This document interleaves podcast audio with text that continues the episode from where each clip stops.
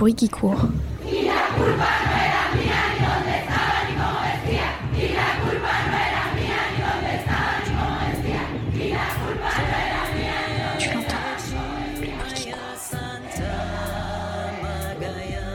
Tu l'entends La gronde des femmes.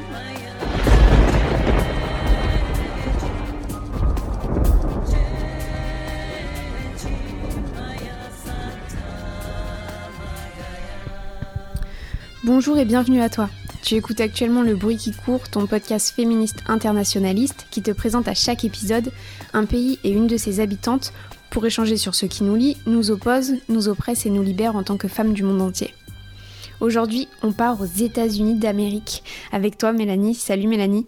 Hello Merci beaucoup de participer au Bruit qui court. Bon, a priori, les États-Unis, on voit à peu près toutes et tous où ça se situe et ce qui s'y passe, surtout ces derniers temps, hein, après que le président Joe Biden ait remplacé celui dont on ne prononcera plus jamais le nom, j'espère.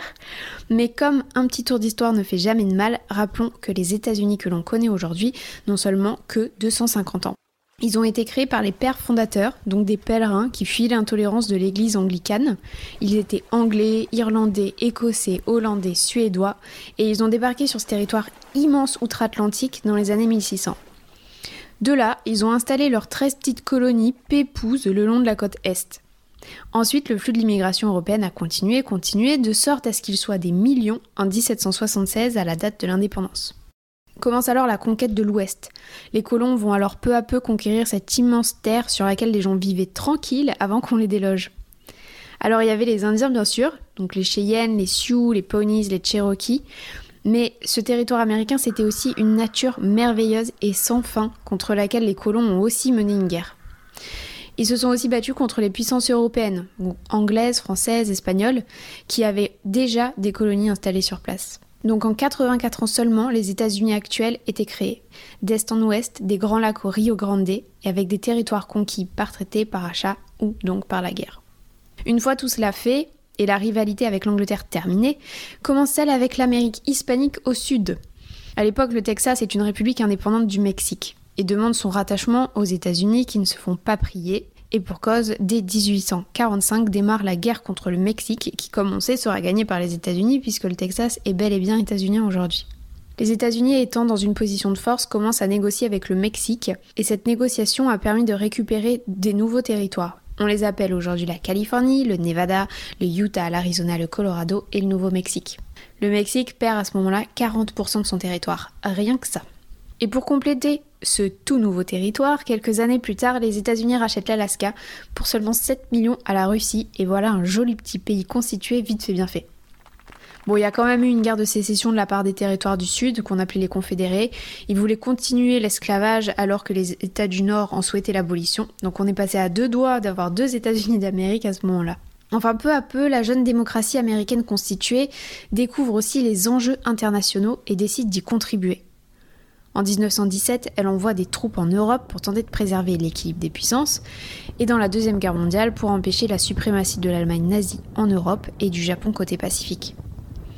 On compte aussi la guerre froide, bien sûr, avec l'URSS qui restera l'adversaire historique des États-Unis jusqu'à l'effondrement de l'Union. Peu à peu, les États-Unis sont devenus le gendarme du monde. Pays hyper interventionniste un peu partout dans le monde, avec des bases militaires qui pullulent sur la planète et qui impulsent un ordre mondial nouveau, depuis la réaction face aux attentats du World Trade Center qui lance la guerre internationale contre le terrorisme. Cœur de la mondialisation, les États-Unis, c'est aussi toute une culture, un soft power qui s'exporte et qui influence le monde. D'Hollywood à Coca-Cola en passant par Zac Efron, oui, mon choix d'exemple est un peu biaisé. La culture états-unienne est partout, pour le pire, mais aussi pour le meilleur, parce que c'est le cas du féminisme. Et oui, parce que pendant que les pères fondateurs faisaient leur petite tambouille d'indiens, il s'en est passé des choses du côté féminin. On considère que le féminisme états-unien est né en 1848, et plus précisément lors de la convention de Seneca Falls, lors de laquelle Elizabeth Cady Stanton a listé les premières revendications contre le pouvoir masculin. Toute la seconde moitié du siècle sera marquée par la lutte pour obtenir le droit de vote et d'éligibilité pour les femmes. L'influence de l'essentialisme bat son plein à l'époque, c'est-à-dire le fait de considérer que les femmes ont des caractères proprement féminins, genre la compassion, la tendresse, l'affection, la beauté, qui s'oppose clairement au féminisme de la déconstruction du genre qui est le féminisme actuel.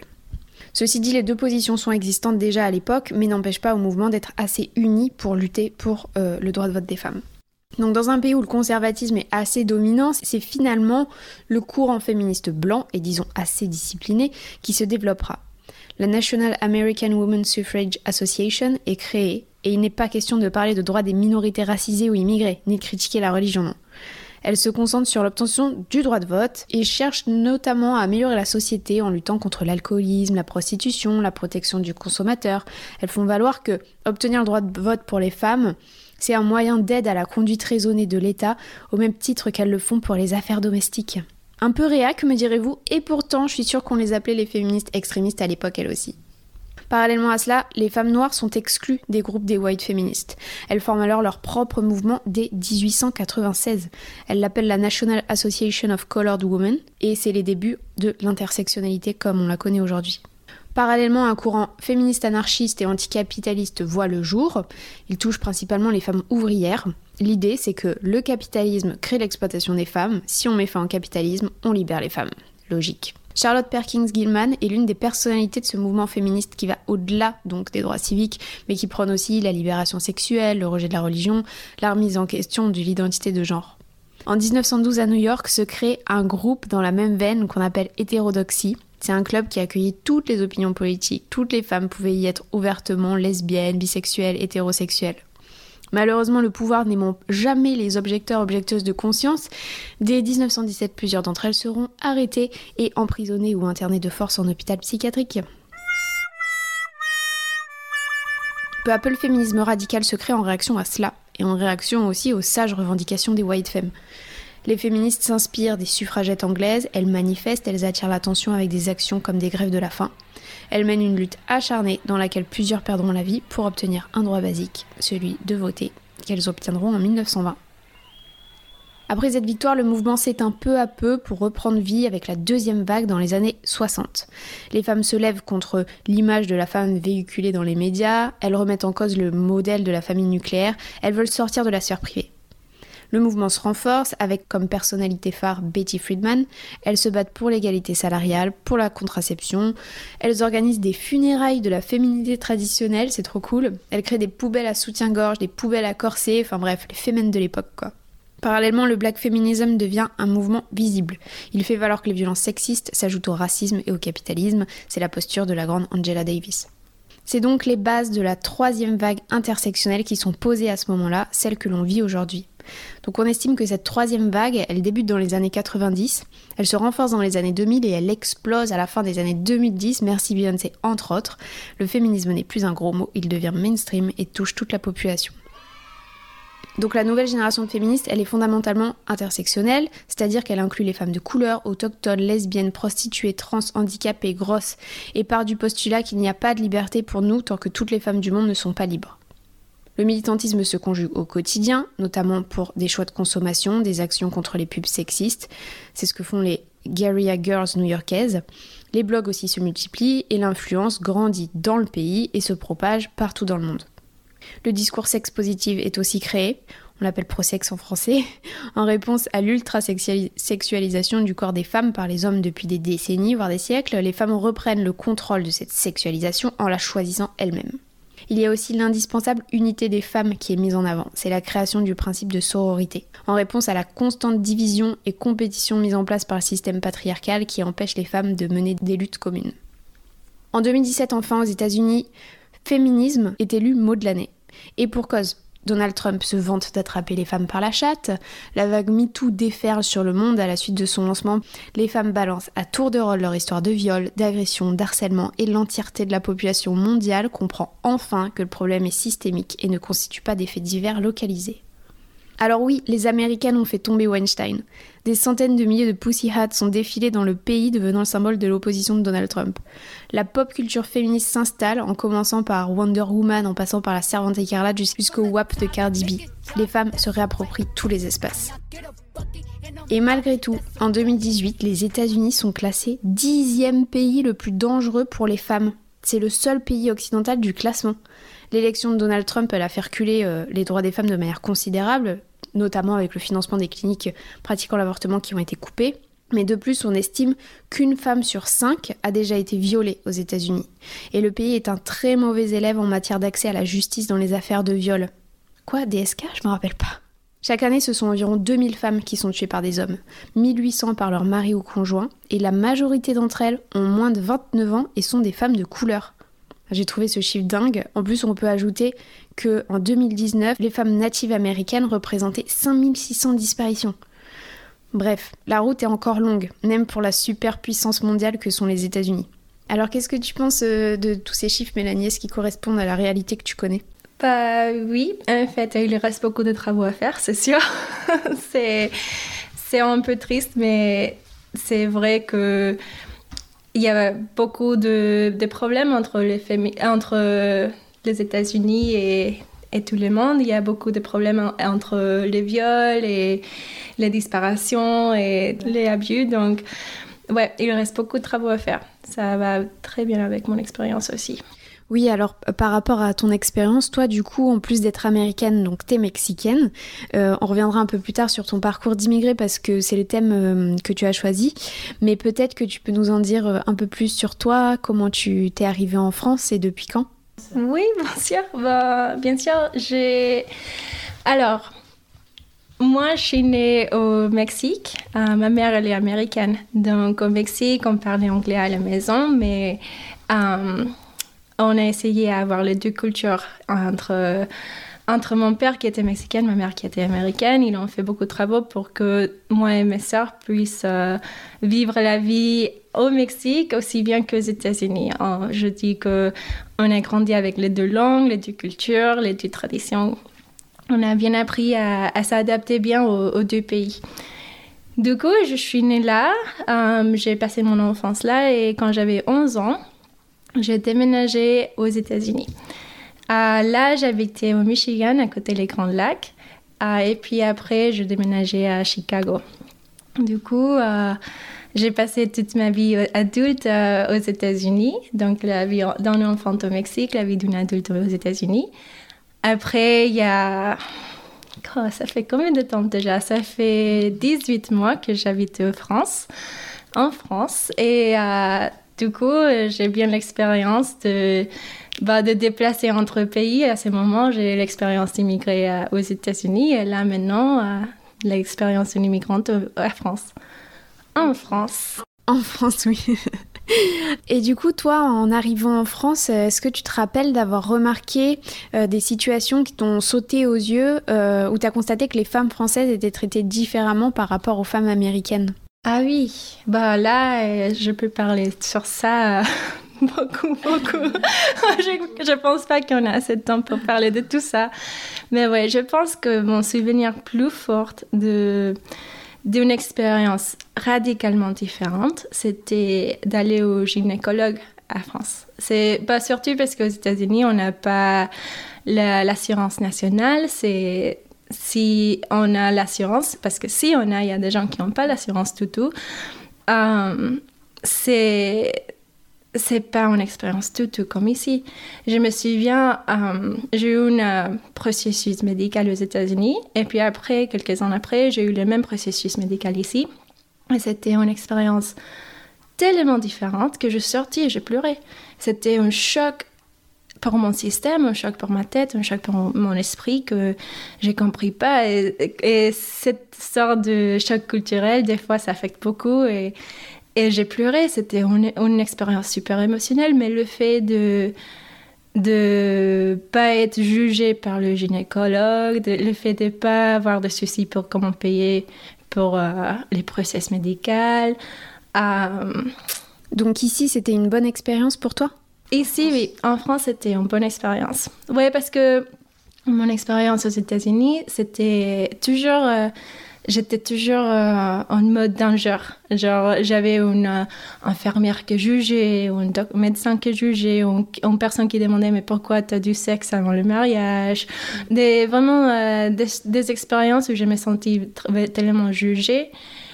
et après tout ça, tu reçois, tu reçois la fracture et c'est un chiffre de dingue.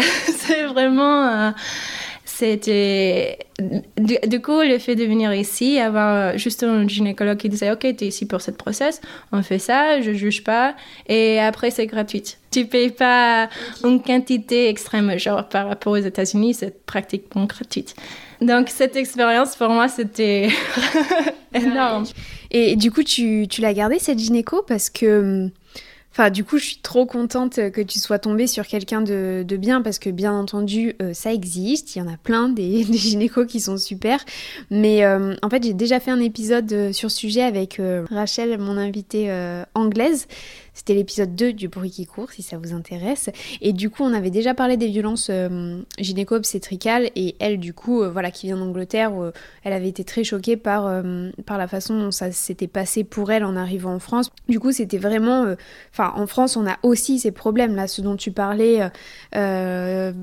qu'on te juge sur rapport avant le mariage, ou que tu viennes pour un avortement, on te montre, alors que t'as rien demandé. Il y a tout un tas de, de violences systémiques qui se mettent en place. Et du, coup, pour contrer ça, c'est pour ça que je te demandais si tu avais encore le nom de cette gynéco. Il existe un site euh, qui s'appelle Co. Donc si vous voulez aller voir, si vous recherchez euh, un, praticien ou une praticienne de santé qui soit euh, dans l'écoute et dans le respect de votre corps, en fait, on peut nous, en tant que femme, dès qu'on tombe sur quelqu'un de bien, le renseigner dans ce site et du coup, coup donner une, base de données aux, femmes qui veulent aller consulter sans avoir la peur au ventre, la peur qu'on leur fasse mal et, qu'on les traite euh, avec suffisance. Ah yes. Bah justement, je me souviens quand j'ai sorti, parce que c'est vrai que je suis pas aveugle non plus, je vois, je vois qu'il y a encore de travaux à faire aussi ici, mais justement quand j'ai sorti, je me suis dit non mais c'est clair qu'ici elles sont plus à l'avance qu'aux États-Unis. C'est clair aussi qu'il en reste des travaux à faire. Et du coup, c'est important qu'à moi, France ou tous les autres pays où, c'est mieux pour les femmes, qu'ils continuent à faire la suffrage, qu'elles continuent, qu'elles continuent à, avancer les droits des femmes, parce que si on ne les fait pas ici, ça va jamais arriver aux autres pays. Mm. Ça va jamais arriver aux, autres pays comme les États-Unis ou euh, même, même des autres. Donc, euh, je me souviens, je me suis dit, non, mais il reste encore des travaux à faire, mais heureusement, il y a des femmes qui fassent. Heureusement, il y a des manifestations parce que aussi, euh, de manifester, c'est une chose tellement française. Ça. Aux États-Unis, on, on manifeste, mais pas autant comme ici et euh... plus que nous. ouais, ouais. Ben, c'est vrai que les dernières quatre ans, ouais, c'est vrai qu'on s'est mis un peu dans les manifestations, mais heureusement. Mais c'est sûr. non, mais l'effet qu'ici, on a plus l'habitude de dire non, ça va pas, et on manifeste et on essaie beaucoup de changer les choses. Ben, c'est important parce que si ça se passe jamais ici et si ça avance jamais ici, ça va jamais avancer ailleurs. Alors du coup, autre sujet, mais est-ce que tu as un, tout premier souvenir, donc quand tu euh, enfant au Mexique ou un peu plus tard aux États-Unis, où tu as compris que tu serais traitée différemment parce que tu étais une fille et pas un garçon? Oh, oui, il y en a plein. ah, fais voir. Oui, bah, en fait, euh, chez moi, on est trois filles. Moi, je suis la plus petite, mais j'ai deux sœurs qui sont... Euh, qui sont plus grandes. Et tous, nous sommes super indépendantes. Depuis qu'on était petites, on faisait notre propre chose. Et euh, on est tous tombés sur euh, l'industrie de STEM, de Science, Technology, Engineering and Math. Genre, ma grande sœur, elle fait l'économie et, et bah, elle a un doctorat en économie. L'autre sœur, elle est ingénieure elle a étudié, pour être ingénieur et moi aussi j'ai étudié pour être euh, dans l'informatique. Donc on est tous dans les côtés euh, des sciences, des maths des technologies. Par contre, euh, mon père, il avait, il avait une, un business qui était pour les ingénieurs, qui était... il faisait des parties pour les voitures. Du coup, il avait plein de mécaniciens, d'ingénieurs, d'informaticiens dans son euh, business. Et du coup, on dirait que si tu as des filles qui ont cette tendance de tomber sur les maths, les sciences, qu'ils vont travailler dans cette business ou qu'ils vont euh, qu'ils seront, qu'elles seront acceptées dans un environnement comme ça. Mais je me souviens, quand j'étais petite, on était, on ne pouvait jamais entrer. La, la, porte était toujours fermée. Donc, tous, euh, les trois, on avait toujours des questions. On, était toujours curieuses. Comment tu fais ça? Qu'est-ce que tu fais? On avait toujours, euh, c'était super clair toujours qu'on voulait apprendre et qu'on aimait beaucoup ce genre de choses. Mais la porte était toujours fermée. Littéralement, il y avait une porte où on ne pouvait pas entrer. Maintenant, quand on, a parlé avec lui sur ça, et il a dit non, euh, ça c'était au début de business. Après quelques années, j'ai commencé à j'ai commencé à embaucher des femmes. On voulait pas qu'ils vous entrez parce que vous étiez jeune et c'était euh, dangereux, comme ça. Mais on, on lui avait demandé, mais est-ce que tu payais, tu payais les ingénieurs, euh, les ingénieurs euh, la même nom que tu payais pour les hommes Et il a dit non. Du coup, on avait cette conversation avec mon père. Imagine cette conversation parce que c'est un problème qu'on a eu tous les trois, le fait de ne pas être traité le même comme notre collègue, le, fait de ne pas être payé également. On a eu cette expérience avec notre vie personnelle et après d'apprendre que notre père euh, faisait ça et qu'il était la personne en charge d'un problème comme ça c'était une conversation de famille, mais lourde. et là, maintenant, mon père, il, est vieux et il fait plus ça. Et du coup, il a dit non, mais j'ai fait plein d'erreurs. J'aurais dû euh, voir que vous avez cette tendance. J'aurais dû marquer que vous voulez apprendre. Et j'aurais dû être là pour vous parce que j'ai jamais pensé que quand vous grandissiez, euh, vous êtes dans, dans cette matière. Du coup, c'est un peu bien que maintenant, euh, bah, il est vieux, mais, euh, mais il, il dit qu'il a eu un préjuge, il a dit qu'il a eu un bias. Bias? Un biais. il a dit. Donc, il, nous avait dit non, mais j'aurais pu faire mieux. Et quand même, ça, ça, ça, ça aide le fait d'avoir quelqu'un qui reconnaisse. Du coup, normalement, à ce stade de l'épisode, je demande à mon invité euh, ce qu'il en est du mouvement féministe dans, son pays. Donc, euh, on, l'a déjà vu tout à l'heure, euh, on, le sait, le mouvement féministe aux États-Unis est ultra fort, il est très médiatisé et il a beaucoup d'influence dans le monde entier. Donc, peut-être à la place, tu peux nous dire comment toi, tu l'as vécu personnellement, cette explosion du mouvement, comment ça t'a touché? Ah oui, bah, comme tu avais dit, la, la troisième bah, après 2017, ça a vraiment explosé. C'est vrai. Euh, surtout avec le The Women's March, après l'inauguration de Trump. C'est vrai que ça a totalement explosé. Genre, euh, je me souviens pour le jour de. Euh, c'était le 7 mars de 2007, The Women's March. Ah, je suis allée avec euh, ma meilleure amie et ma sœur et on était tous ensemble avec notre Pussy Hats. et euh, on avait marché. J'avais une, euh, une pièce de carton qui disait Nasty Woman, qui était une chose qui Trump avait appelé quelqu'un. Et c'était une flèche euh, pour, euh, pour euh, montrer que tous étaient, nous étions tous des Nasty Women. um, donc ça, c'était une super jolie expérience parce que on, est, on était, on a fait une balade de toute Chicago.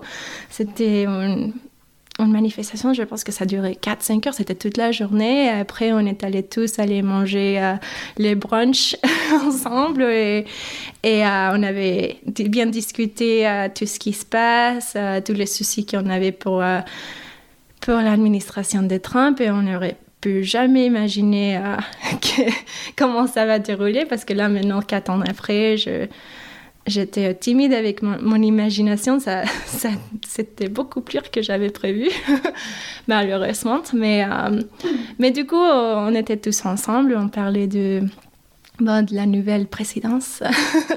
Aussi, il y avait, je me souviens plus la date, mais c'était le premier an de sa présidence. On a eu le um, The Day Without a Woman.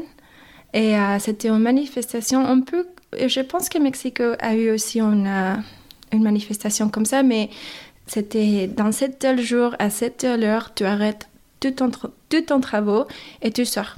Tu juste sors. Si tu as des enfants à la maison et tu les gardes, tu les laisses à la maison, tu sors. Si tu es euh, une euh, enseignante, tu sors et et tu arrêtes, tu sors. N'importe quel travail que tu fais dans ce moment, tu arrêtes, tu sors pour montrer qu'on on est aussi une population euh, qui a un effet énorme sur, euh, sur l'économie, sur euh, les mouvements de la société, tout ça, juste pour montrer et juste pour avoir un moment de, de solidarité. Je me souviens, je sortis de mon travail, je dis OK, bye, peace. je retourne dans 10 minutes. Mais euh, je crois bien que cette, euh, cette manifestation, en fait, était basée sur euh, la même, le même style de manifestation qui s'est passé au Mexique, parce qu'au Mexique, il y avait beaucoup de féminicides. Et du coup, il y a eu une manifestation pour montrer que, en fait, la vague de femmes est assez grande et il faut la respecter. Il faut, il faut être courante que que nous sommes là et que nous sommes importants quand même. Du coup, il y a eu cette manifestation au Mexique, après il y a eu la même euh, aux États-Unis. C'était pour des raisons différentes quand même, mais c'était c'était inspiré un par l'autre. Du coup, on va oui, revenir un, petit peu sur le Mexique, euh, sûrement parce que tout de suite, on va aborder ton thème spécifique qui est particulièrement lié à ton histoire. Du coup, euh, c'est celui des femmes migrantes euh, ou immigrées. Alors, je suis jamais à l'aise avec ce terme qui est tellement biaisé.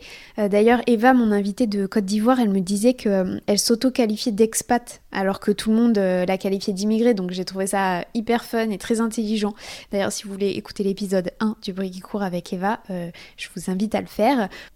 Donc juste pour faire un, petit comparatif euh, avec la France, rappelons déjà que l'immigration féminine, elle est souvent présentée comme minoritaire par rapport à celle des hommes et comme une migration de regroupement familial alors que cela ne correspond pas du tout à la réalité en fait. Les femmes représentent bien la moitié des personnes migrantes, voire plus parce qu'elles représentent 53%. Donc oui, historiquement, les migrations, elles étaient plutôt masculines parce que c'était des migrations de travail, mais depuis les années 70, c'est plus le cas. Donc présenter les femmes comme des suiveuses, c'est juste une erreur en fait. Et notamment parce que le profil de la femme célibataire autonome euh, aujourd'hui représente la majorité des immigrés originaires d'Afrique centrale et du golfe de Guinée, de quoi du coup battre en brèche les idées reçues. Donc l'invisibilisation des femmes, c'est vraiment sur tous les plans, même sur celui de l'immigration. Alors même qu'elles vivent les mêmes difficultés que les hommes pour fuir le pays où elles sont en danger.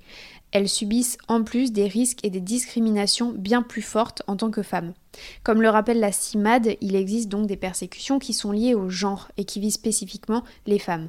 Donc on a euh, les mutilations sexuelles, euh, les, les, stérilisations et les mariages forcés, l'exploitation sexuelle, les crimes d'honneur. Et malgré ces risques qui sont propres aux femmes, les violences de genre, malgré tout, elles ne sont pas encore systématiquement reconnues en France comme un motif permettant d'obtenir l'asile alors même que la Convention de Genève le prévoit spécifiquement. En plus, les routes migratoires sont encore plus dangereuses pour les femmes. Sur leur chemin, elles sont victimes de raquettes, de violences, souvent sexuelles, et sont à la merci des passeurs, des policiers, des douaniers et parfois de leurs compagnons de voyage. En plus de ça, les femmes euh, qui voyagent seules, elles sont aussi accusées de tous les maux. Genre, certaines sont jetées à la mer parce qu'on les soupçonne de porter malheur à l'embarcation. Les femmes subsahariennes aussi sont victimes d'un racisme et d'un sexisme sans nom. On les accuse particulièrement, elles, de transmettre le sida ou d'être des prostituées. Bref, sans papier, sans protection et sans ressources, impossible pour ces femmes bien sûr d'obtenir une quelconque forme de justice à la suite de ces événements. Et pour couronner le tout, une fois arrivées en France, elles sont écrasées de manière beaucoup plus violente par l'injustice sociale, alors même qu'elles sont euh, de plus en plus diplômées et qu'il a été prouvé qu'elles constituent un pilier de l'intégration. Et pourtant, en connaissant les dangers qui les attendent, ces femmes, elles les affrontent, elles prennent la route pour fuir une situation intenable dans leur pays, et elles ont la combativité, la force et l'indépendance pour tout reconstruire ailleurs. La CIMAD a réalisé un petit guide de la femme migrante, je vous mets le lien euh, dans la description de l'épisode. Il est vraiment bien fait et hyper ludique, donc si vous voulez en savoir plus euh, sur le sujet, n'hésitez pas. Bref, du coup Mélanie, toi en tant que Mexicaine immigrée aux États-Unis dans un premier temps, puis immigrée en France, t'as vécu cette identité de femme euh, mobile en fait par deux fois. Donc est-ce que tu peux nous en dire un peu plus et du coup revenir sur la situation des femmes migrantes aux États-Unis particulièrement? Oui, bien sûr. Euh, bah, Tout d'abord, je, dois reconnaître que j'ai un privilège et je, je parle pour un topic où, où pas tout le monde a ce même privilège de, de pouvoir parler sur ça sans souci, d'être de, d'avoir des documents et, et de pouvoir parler sur ça. Parce que je dois reconnaître que c'est pas toutes les femmes qui peuvent faire ça qui peuvent parler sur un topic comme l'immigration sans souci d'être déportée ou sans souci d'avoir de, répercussions répercussions voilà. Ouais, voilà. Et aussi j'ai un privilège que je peux parler français. Bon apparemment, je ne peux pas dire répercussion, mais quand même, je peux me communiquer. Et ça, et aussi quand j'ai migré aux États-Unis, j'ai pu déjà parler anglais. Donc, je, je dois reconnaître que je, j'ai ces privilèges parce que pas toutes les femmes, comme dans une situation pareille, peuvent dire la même chose. Euh, donc, je dis merci pour avoir cette plateforme, pour pouvoir parler sur ça, surtout pour les femmes qui ne puissent pas. Voilà. Euh, du coup, euh, bah oui, c'était une expérience assez différente. Bah, quand j'ai immigré aux États-Unis, j'étais petite, donc euh, c'était aussi plutôt l'expérience de réapprendre comment ça marche à l'école, parce que c'est une culture assez différente aux écoles. mais à part ça, j'ai pas eu beaucoup de ressources. C'était juste voilà, tu es aux États-Unis, c'est ton école, et à l'école, il n'y avait pas il n'y avait pas une autre mexicaine, il n'y avait pas une autre personne euh, hispanique ou latine, latin, voilà. Du coup, c'était que moi et j'ai parlé déjà anglais, mais j'ai vite eu besoin de de être plus confortable avec la langue parce qu'il y avait personne, il y avait pas une personne pour m'aider. Donc euh, j'ai vite eu besoin d'apprendre comment faire les choses moi-même. Par contre, euh, ici, je ne sais pas si l'expérience est juste différente parce que je suis une adulte, du coup, il y a des ressources différentes. Mais euh, en immigrant ici, j'ai eu, euh, eu immédiatement un bouquet de ressources qui m'expliquaient comment, comment ça marche à France. Genre, si quel numéro appeler au cas de violence, quel numéro appeler au cas d'urgence, voilà ou euh, si tu avais besoin de quelque chose, euh, où est le, bâtiment pour les femmes euh, immigrantes en France? Genre, j'ai immédiatement reçu un bouquet qui m'expliquait comment ça marche ici. Et si j'avais jamais besoin d'aide, où aller pour demander cette aide? Donc, pour moi, c'était assez différent parce que quand j'immigrais aux États-Unis, c'était vraiment, OK, voilà, tu es ici, ciao. par, contre, par contre, ici, j'ai eu euh, des séminaires. J'ai eu besoin d'aller au, euh, cours de séminaire de. Il s'appelle cours d'intégration à la France. Euh, du coup, c'était c'était juste quatre jours où tu apprends comment ça marche la science nationale, comment ça marche le, le, fait de, si tu n'as jamais besoin de partir à la France, et mais tu restes à, dans, l'Union européenne, comment ça marche si tu n'as jamais besoin d'aide euh, de ressources, si tu n'as jamais besoin d'aide pour euh, payer le loyer, des choses comme ça. Donc, euh, pour moi, ça, c'était une expérience assez différente. Du coup, bah, au, début, j'ai eu un peu mal parce que j'ai juste reçu la convocation, ça dit au cours d'intégration. Et moi, mais intégration, c'est un mot quand même dur. c'est, ça a beaucoup de poids, ce mot. et surtout parce que aux États-Unis, le, mot intégration, c'est, ça veut dire un peu qu'on veut effacer ton histoire. Donc au début, je me suis dit non, mais ça, c'est. Ok, qu'est-ce qui se passe? Mais après, je suis allée au, séminaire et c'était plutôt informatique. C'était plus, on est là pour vous aider à, savoir comment vivre ici. On, on, est là pour vous aider si jamais vous avez besoin de ressources. Euh, on a on a eu tout un jour dédié à la paternité à France, genre euh, comment ça marche les écoles, comment ça, ça marche si tu es enceinte. Euh, du coup, euh, pour moi, c'était une ressource, j'ai appris beaucoup à cette séminaire. Mais au début, le mot, ça m'a fait avaler un petit peu. Oui, c'est vrai qu'ils ont choisi un terme assez violent, en effet. Euh, du coup, est-ce que par rapport aux, femmes vraiment migrantes euh, aux États-Unis euh, qui arrivent sur le territoire, est-ce que t'en sais un peu plus? Oui, bah du coup là, c'est bah, surtout ces dernières quatre ans avec Trump, c'était pas facile. genre, toute la campagne présidentielle de Trump était. Bah, il parlait beaucoup sur l'immigration non, documentée et il a fait vraiment beaucoup de dégâts. Voilà, il a fait beaucoup de dégâts. Genre, euh, il a parlé d'avoir un mur entre les États-Unis et Mexique. ouais, genre ça a commencé avec ça. Du, coup, euh, on savait immédiatement qu'il y avait des problèmes. Mais euh, du coup, la campagne qu'il a fait avant d'être présidente, avant d'être élue, il a dit non, mais je veux avoir un mur entre les deux pays et Mexico va payer pour ça. Euh, qui n'est jamais passé. Et en fait, il a, il a essayé. Je crois bien que maintenant il y a un petit mur, mais il faut se souvenir que que c'est grande la frontière. Je pense euh, Texas est plus grande en termes de d'espace. Texas est plus grande que la France. Donc imagine avoir un mur qui passe toute euh, la frontière, genre Texas jusqu'à Californie. C'est c'est énorme. Et après, il faut penser qu'il y a des animaux migratoires, donc il faut avoir un mur qui laisse passer les animaux migratoires. Il faut non, c'est juste impossible.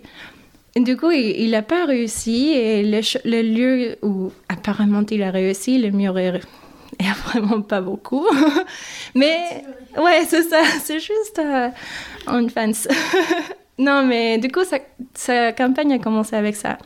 Après sa première semaine, euh, il a fait un travel ban, il a, il a arrêté tous euh, les mouvements entre sept pays musulmans et les États-Unis. C'était sa première semaine. Donc, et après, finalement, je pense que cette euh, travel ban était passé pas juste aux 7 pays, je crois qu'à la fin c'était 13. Il a agrandi la liste. Mais euh, imagine donc, on a une personne qui fait sa campagne pour la présidence. Il dit que immédiatement il va monter en mur. Sa première semaine, il arrête tous les mouvements entre les États-Unis et sept pays. C'est dingue. C'est vraiment, euh, c'est pas joli. Après, la liste continue, malheureusement, euh, la liste continue. Euh, il a essayé plusieurs fois d'arrêter DACA. Donc, pour expliquer un petit peu, DACA, c'est euh, l'acronyme, c'est pour Deferred Action for Childhood Arrivals. Genre, c'est une sorte de protection pour les, les, les gens qui ont immigré à aux États-Unis quand il était enfant, qu'il ont grandi aux États-Unis, qu'il ont fait toute sa vie aux États-Unis. Du coup, c'est une sorte de protection et un process pour qu'il devienne citoyen.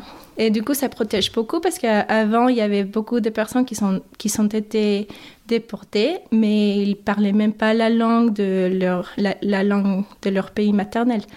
Donc, ça protégeait un petit peu. Mais Trump a essayé plusieurs fois d'arrêter ça. Je ne crois pas qu'il a réussi, mais il a fait quand même beaucoup d'efforts. Ça continue et ça continue. Tout ça pour dire, il a, il a vraiment fait une campagne pour, pour arrêter tout ce qui est l'immigration aux États-Unis et euh, il a fait une, euh, un groupe de travail pour se focaliser sur la déportation en masse. Donc, euh, ça, déjà, on avait ICE. ICE ICE, c'est Immigration and Customs Enforcement, donc c'est la police pour l'immigration. Mais il a fait une, un groupe spécialement dans ICE pour euh, se focaliser sur euh, les déportations en masse. Mais le problème, c'est que tous les tribunaux d'immigration aux États-Unis étaient déjà surbookés. Genre, l'administration d'Obama était aussi euh, super fort avec les immigrations, donc tous les tribunaux étaient déjà surbookés. Et là, maintenant, on a un groupe qui cherchent encore plus de gens qui n'ont pas leurs documents, qui essayent à les déporter. Mais comment tu peux déporter une personne sans passer par le tribunal? Du coup, on a eu cette sorte d'embouchement, cette euh, bottleneck, et tous ces gens ont été mis dans des camps de déportation. Mais euh, comment on peut avoir un camp de déportation avec des familles? On peut pas. Donc, il y avait eu beaucoup de familles qui ont été séparées, beaucoup de femmes des femmes qui ont été mises dans ces camps et leurs enfants étaient bougés à un refuge. Donc il y avait une séparation des familles et toutes ces femmes qui ont été mises dans une sorte de prison euh, sans un seul euh, trace écrite de où ils sont leurs enfants, où elles peuvent trouver leur famille. Et là maintenant, euh, on, on, dit que ça sera presque impossible de réunir les familles. Donc ça, et aussi, j'ai encore mal à, croire que c'est arrivé aux États-Unis, une chose comme ça. Genre, genre je me souviens quand j'étais petite et on, on, on, était en train de faire l'immigration aux États-Unis, c'était le rêve, c'était l'American Dream. Ils vont nous protéger, ils vont, on peut trouver du travail, on peut vivre la vie là. Et après, maintenant, je suis une adulte et je dis non, mais il y a des gens qui essayent à faire ça, qui essayent d'immigrer aux États-Unis et qui vivent leur vie là. Et, euh, et ils sont déportés d'un jour à l'autre, ou ils sont arrêtés d'un jour à l'autre, leurs familles séparées, pas un seul trace écrit de comment ils peuvent trouver leurs leur enfants, comment ils peuvent se réunir avec leur famille. C'est dingue. si ça peut arriver aux États-Unis, c'est vraiment. Euh, bah, c'est fort, mais ça peut arriver n'importe où. C'est vraiment. Euh, je tremble quand je parle de ça parce que je suis furieux. Imagine, tu tu es en femme, tu es déjà euh, en quelque danger, tu, obviously, uh, obviously, tu te déplaces pour une bonne raison et après tu arrives à ton but et tu es séparé de ta famille. Ouais, non, c'est horrible, c'est horrible, mais oui, on a l'impression que voilà, on parle des années 40 et en même temps, euh, quand, quand, tu vois ce qui se passe euh, là, même en France, enfin, je veux dire comment on traite les gens euh, qui arrivent, on voit comment on a on a parqué tous les migrants à Calais ou même là, ce qui s'est passé récemment, je sais pas si tu vu Place de la République, mais voilà, secouer les gens hors de leur tente. Enfin, ouais, pas un seul respect pour les droits humains. On, on, a perdu, oui, on a perdu en humanité, c'est assez impressionnant. Enfin bon. Et du coup, toi, en tant que femme mexicaine, euh, parce qu'on sait que la diaspora mexicaine, elle est, elle est énorme aux États-Unis, est-ce que tu as déjà vécu la discrimination en tant que femme mexicaine euh, par rapport à cette origine-là aux États-Unis? Est-ce que ça t'a touché personnellement dans ton quotidien? Ah oui, oui et, non. Bah, comme j'avais dit tout à l'heure, j'avais déjà euh, un step-up un avantage que je pouvais déjà parler anglais parce que euh, j'ai vu beaucoup de femmes dans une position pareille à la mienne où euh, elles n'arrivaient pas à trouver leurs mots en anglais et pour ça j'ai pu recevoir euh, des, des avantages juste, au cas, juste parce que je peux parler la langue. On dit qu'aux États-Unis, il n'y a pas une langue nationale et, et qu'on est tous un pays d'immigrants et pour ça, on n'a pas une langue nationale, voilà. Mais mais dans la vie quotidienne, si tu parles pas anglais, ça peut poser des problèmes aussi. Euh, mais en, en, termes de discrimination que moi j'ai reçue perso, il y a toujours euh, des choses qui se passent. c'est vraiment, c'est dur à parler sur ça. Euh, et ça, ça prend, c'est toujours, c'est toujours une chose que tu essaies à oublier. C'est toujours, si ça t'arrive, tu essaies toujours à, à, continuer avec ta vie et à, l'oublier immédiatement, mais, euh, mais oui, ça arrive. Bah, surtout euh, au lycée où, euh, où j'étais la seule personne de, avec la même couleur de peau que j'avais. J'ai grandi dans une école qui était dans le, le, mieux de nulle part aux États-Unis. Donc, toutes mes collègues, tous les étudiants à côté de moi étaient blanches. Du coup, ça, ça a toujours posé des problèmes. Je me souviens d'un de, mes amis euh, que je fais à l'école, on s'est fait, on présenter par une, occasion de racisme parce que j'étais, c'était, j'étais en train de manger ou une chose comme ça et une personne m'avait appelé beaner. Et beaner, pour expliquer, c'est un mot dérogatif Um, c'est comme uh, the N-word, mais pour le Mexicain. Mm. Donc, c'est un mot dérogatif. Mais moi, je ne savais pas ça. J'avais 11 ans. je, c'est pas comme si à, la maison, ma, ma mère m'avait appris, non, mais beaner, c'est, c'est un mot dérogatif. C'est possible que quelqu'un va t'appeler ça. Je ne savais pas qu'est-ce que c'était. Donc, j'étais un peu euh, confondue. Et euh, du coup, une personne avait entendu cette, interaction. Et ça a commencé en, fight, en bagarre. Ça a en bagarre. Et moi, je n'ai pas compris. J'ai parlé. J'ai. Compris pas le mot qu'il a utilisé pour m'appeler à moi. Et après, il y a des gens qui se battent en face de moi. Qu'est-ce qui vient de passer? Du coup, après, je suis allée à la personne qui, qui m'a défendue et il, il m'avait expliqué qu'est-ce qui s'est passé, qu'est-ce que s'est passé et, pourquoi il m'avait défendue. Et du coup, on, on, on, était vite fait amis, mais c'est bien parce que ça m'a fait une amie, mais aussi c'était c'est pas une expérience que j'aime pas trop euh, me rappeler parce que c'est dur déjà d'être nouveau étudiant dans une école après avoir tous ces sortes de soucis. Euh, Ouais, c'est pas facile. Mais je voulais juste aussi parler d'une autre chose sur euh, les actualités de Trump euh, avec les femmes immigrantes. Du coup, ça, c'est une histoire super courante parce qu'aujourd'hui, on vient d'avoir des nouvelles, ce matin même. Donc, euh, je commence un peu depuis le début. en septembre l'année dernière, dans septembre 2020, il y avait un lanceur d'alerte. Euh, elle était une infirmière dans une camp de détention euh, à. Georgia. à Georgia. du coup, elle, elle, était une infirmière dans cette camp de détention à Georgia. Elle a déposé une plainte qu'il y avait euh, des chirurgies non consentées qui s'est passées dans le camp. Du coup, euh, on avait appris, ça c'était il y a cinq mois, on avait appris qu'il y avait euh, un gynécologue, le, chef gynécologue, qui exagérait les symptômes de faim euh, quand elles sont allées le voir. Genre, il a exagéré beaucoup leurs symptômes ou il a même inventé des symptômes pour avoir raison de, de faire des chirurgies. Maintenant, on avait appris qu'il y avait au moins deux euh, hystérectomies, mais il y avait aussi des ovaires qui ont été euh, enlevés. du coup, ça, c'était il y a cinq mois qu'on avait appris l'histoire, mais ce matin, euh, aujourd'hui, janvier 23, on avait appris que ICE, le, le bureau d'immigration, ils ont relâché toutes les femmes qui ont été impliqués par cette histoire et qu'il y a un poste sur leur détention parce qu'il y a une, class action suit, il y a une, une, plainte qui est en train de passer. Du coup, tout le monde qui était impliqué, les témoins, les médecins, les, les chambres, maintenant ils sont en pause et on peut pas, il peut, il peut pas s'être déporté. Du coup, euh, bah, maintenant, on commence à apprendre plus parce que c'est récent l'histoire, donc on ne sait pas beaucoup.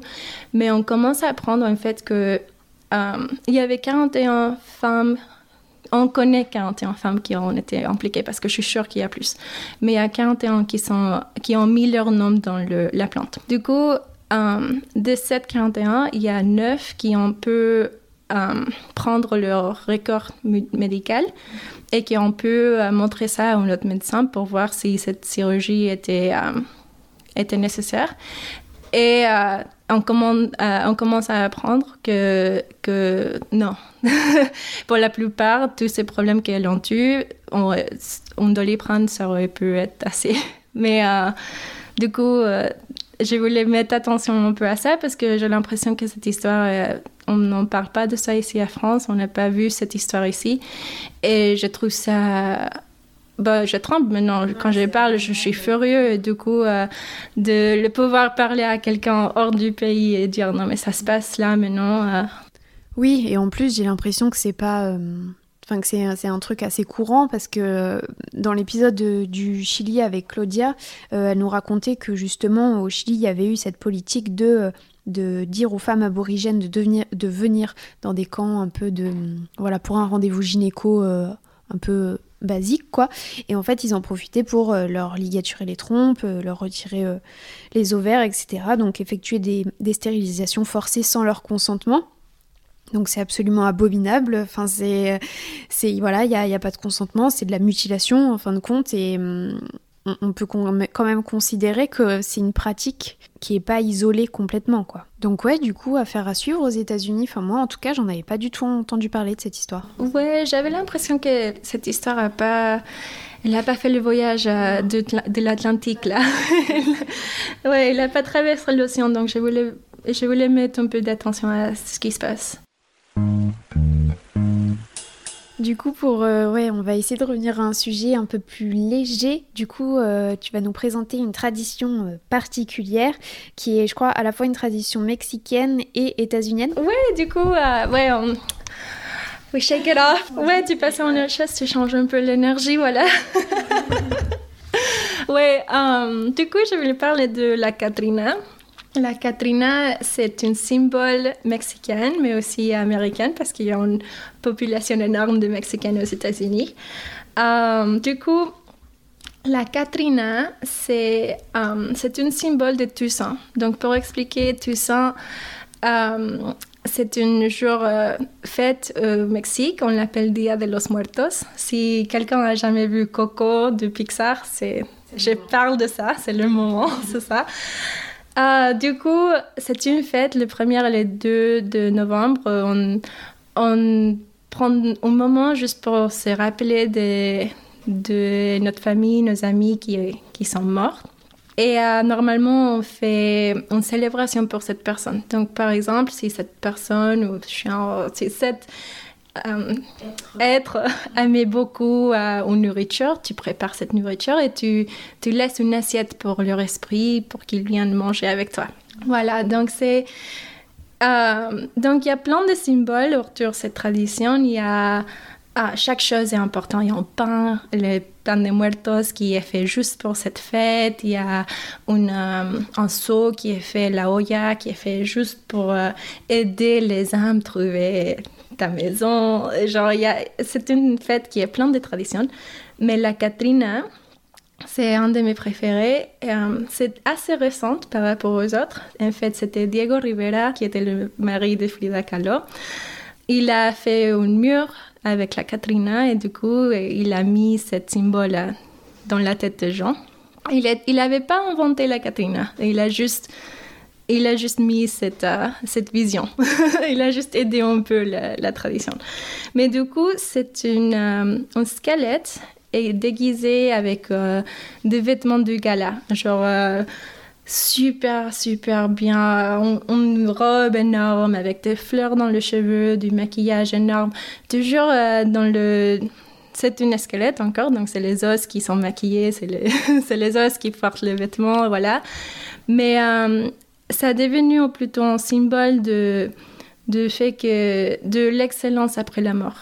Genre, euh, c'est la Katrina qui, quand tu passes, elle te guide à à trouver, euh, elle guide ton âme pour trouver la paix.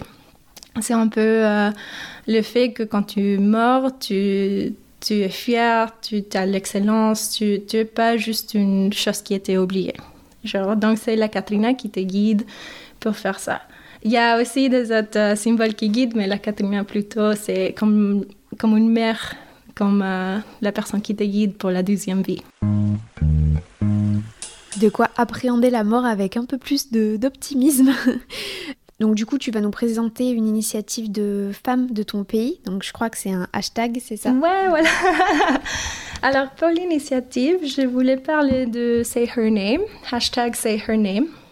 Um, c'est une... Euh, bah, je, suis sûre qu'ici on parle bien de Black Lives Matter.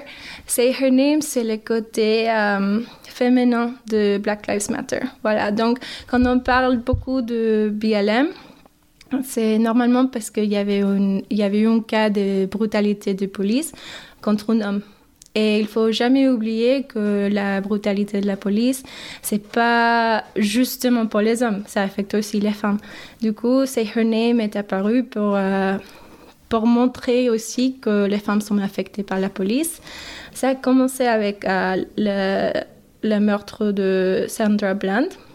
Mais là, maintenant, avec euh, Breonna Taylor, ça commence à, à prendre force encore. Du coup, l'idée, c'est plutôt de mettre, de amener l'attention à ce problème. Est-ce que tu peux juste rappeler ce qui s'est passé avec euh, Breonna Taylor pour ah les personnes qui ouais, um, Breonna Taylor, elle dormait à sa maison et elle était en train de dormir et la police a fait ce que s'appelle un no-knock warrant. Donc, ils ont entré sa maison sans euh, avenir, sans, euh, sans toquer la porte, rien. Et ils cherchaient une autre personne, euh, complètement une autre personne. Et du coup, le copain de Brianna Taylor a commencé à, défendre un peu parce qu'à leur avis, il y a deux personnes qui entrent sans le déguisement de la police, sans seul on dit que c'est la police parce qu'ils ne ils sont jamais annoncés, il n'y avait pas l'uniforme. Du coup, pour, euh, eux, c'était des intrus, euh, normalement. Donc, euh, il, a, il a commencé à se défendre et la police a tué à Breonna Taylor et, son, son copain. Maintenant, il, est, il était arrêté. du coup, c'est une histoire assez forte parce que ça, ça montre un peu que que tu peux rien faire, tu peux être en train de dormir chez toi en sécurité de, ton propre lit et, et euh, tu es encore en danger de la brutalité de la police. C'est dingue, c'est vraiment dur ça.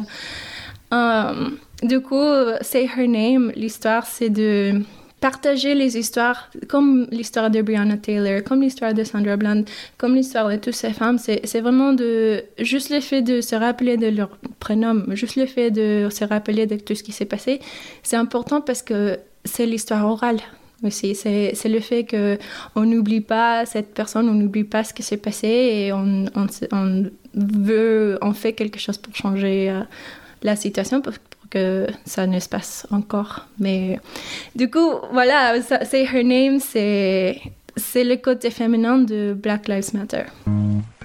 D'accord, merci pour, euh, pour ce partage. Je vais juste te poser une dernière question. Du coup, comment on dit sororité dans ta langue maternelle et qu'est-ce que ça veut dire pour toi? Ah, sororité, c'est sorority.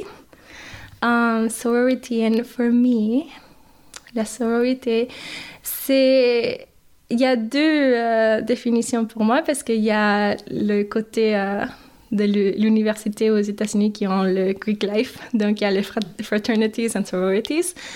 Um, mais euh, donc il y a cette définition et après il y a aussi la définition plus proche au cœur qui c'est la solidarité entre les femmes, le fait de, en anglais on dit lift her up, le fait de d'enlever quelqu'un, de, de dire, d'enlever, voilà, d'élever. C'est l'effet de que s'il y a l'injustice par ailleurs, il y a l'injustice ici. Injustice anywhere is injustice everywhere. C'est plutôt ça le, le fait de, de être là pour, euh, sœurs. C'est exactement ça. bah, du coup, merci beaucoup, Mélanie, d'avoir euh, pris le temps de partager tout ça avec nous. Ouais, pas de souci. Merci beaucoup pour, euh, pour cette expérience et la chance de parler de, bah, de tous ces thèmes un peu lourds que, que je pense qu'on a besoin d'en parler. Mais après, tu l'as dit avec le sourire, donc euh, je pense que ça s'entend. Merci beaucoup à toi encore. Et merci à vous d'avoir écouté. Je vous rappelle que si vous voulez soutenir le podcast et suivre ses actualités, vous pouvez aller sur les réseaux sociaux, Facebook et Instagram, sur le compte Le Bruit qui court podcast. Et vous pouvez aussi vous abonner, commenter ou même partager ce contenu s'il vous a plu. Je vous dis à bientôt pour qu'on entende ensemble le bruit qui court.